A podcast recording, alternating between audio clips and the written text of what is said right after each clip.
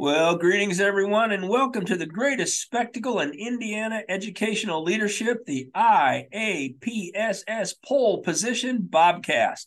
You know, our association members are truly the pole setters in the race to provide the best educational programs in the state of Indiana. So, ladies and gentlemen, start your Bobcast engines.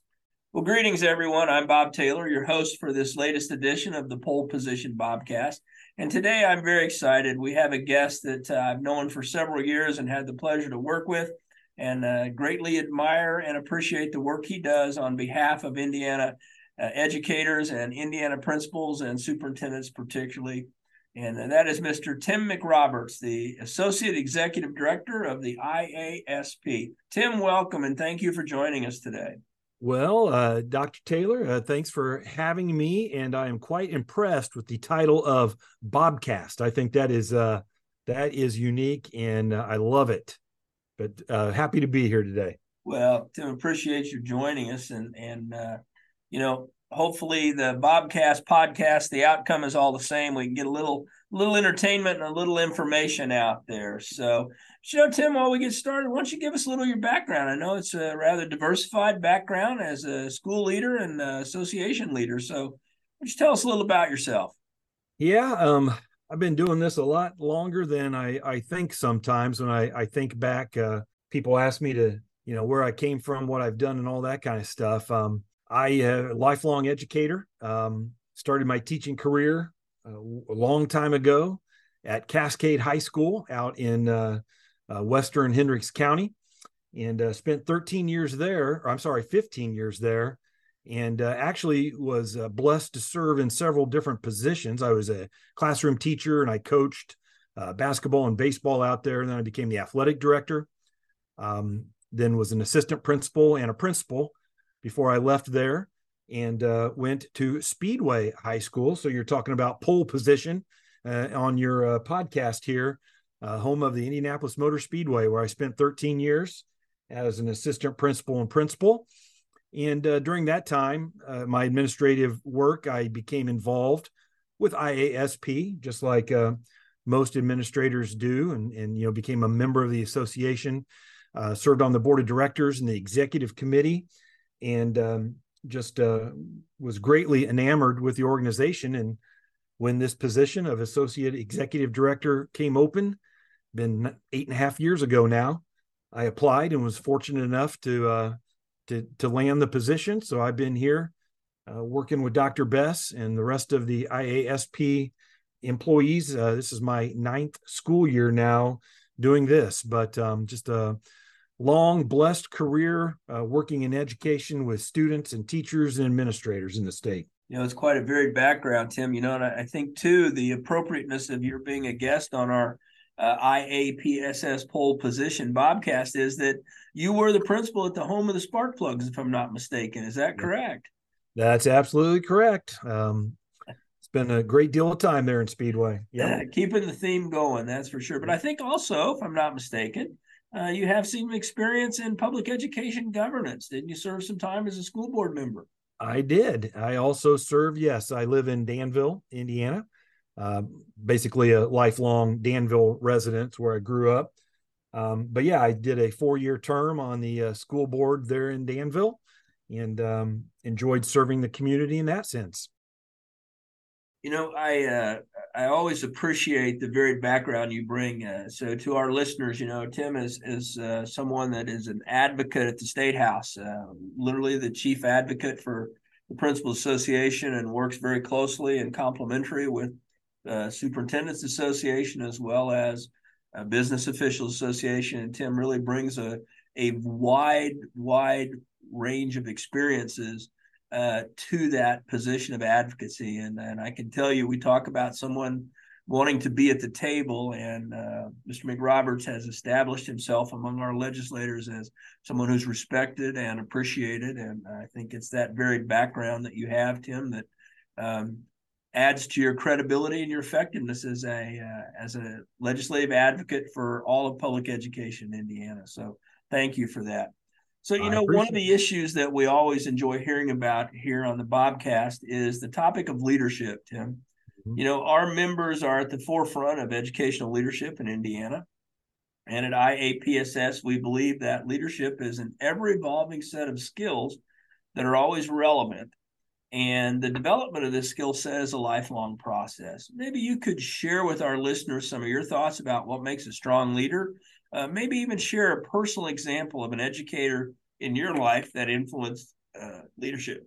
Yeah, you know, leadership is uh, uh, one of those topics that um, I've always, you know, been highly drawn to. Uh, I think it probably goes all the way back to my my coaching uh, background. Um, when I was younger, I just really enjoyed being a leader in terms of being a coach, and then carried out, you know, through in the education world. Um, just always sought opportunities to to move into leadership positions and just something I've always been drawn to. But you know, I've studied studied the topic a lot, just like a lot of uh, you all out there, and um, I think over the years, what has really become uh, very much in the forefront in terms of what it takes to be a successful leader.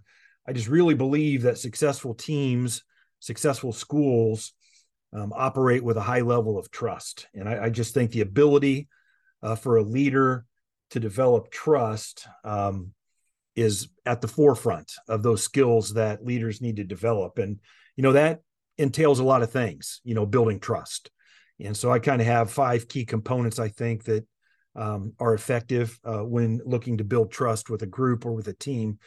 Number one is I just think integrity is is huge. Um, you have to be a good person. You have to be a dependable person. People have to know that uh, you're being honest and that you are being um, forthright uh, when you are leading them. That's the first thing they're going to want to know about. Second thing is, and I just think relationships are huge. Um, we have to, uh, you know, John Maxwell said that leadership is influence. And uh, I think the best way to influence people is to develop good, strong relationships with them. You have to put others in front of yourself as a leader. Uh, your interest um, go, takes a back seat when you're talking about the the best interest of others. Thirdly, and I think this one can be um, tough for a, a, lot of us, but we have to be willing to admit when we make mistakes. Um, we have to be humble, and uh, you know I think that uh, people that you are leading appreciate that and, and respect you more when you are willing to admit those mistakes. I think the fourth key is you have to lead by example. Your actions should reflect your words. Um, you cannot be contradictory in the way you behave and the way you talk. And then I think the last thing, and this is one is one that slips through the cracks a lot of times too, is you got to follow through on your commitments and your promises and your conversations. Um, if you say you're going to do something, do it. Do it in a timely manner. Um, don't ignore others their requests and their interests and just make sure that you follow through. And sometimes you know people don't like the answers that you give them but they'll respect the fact that you did answer them and you didn't just ignore them or put them off. So i think those are some key components uh, when i think about trust in that regard. And um, you know you kind of asked a, a second question there in regard to people that or a person that's been influential to me um, I tell you what, I've I tell people all the time I've lived a very blessed life. I've been surrounded by a lot of great people um, that have served as as mentors and and uh, people that have helped me um, succeed and, and become whatever it is that I've become, uh, for better for worse. I think for better.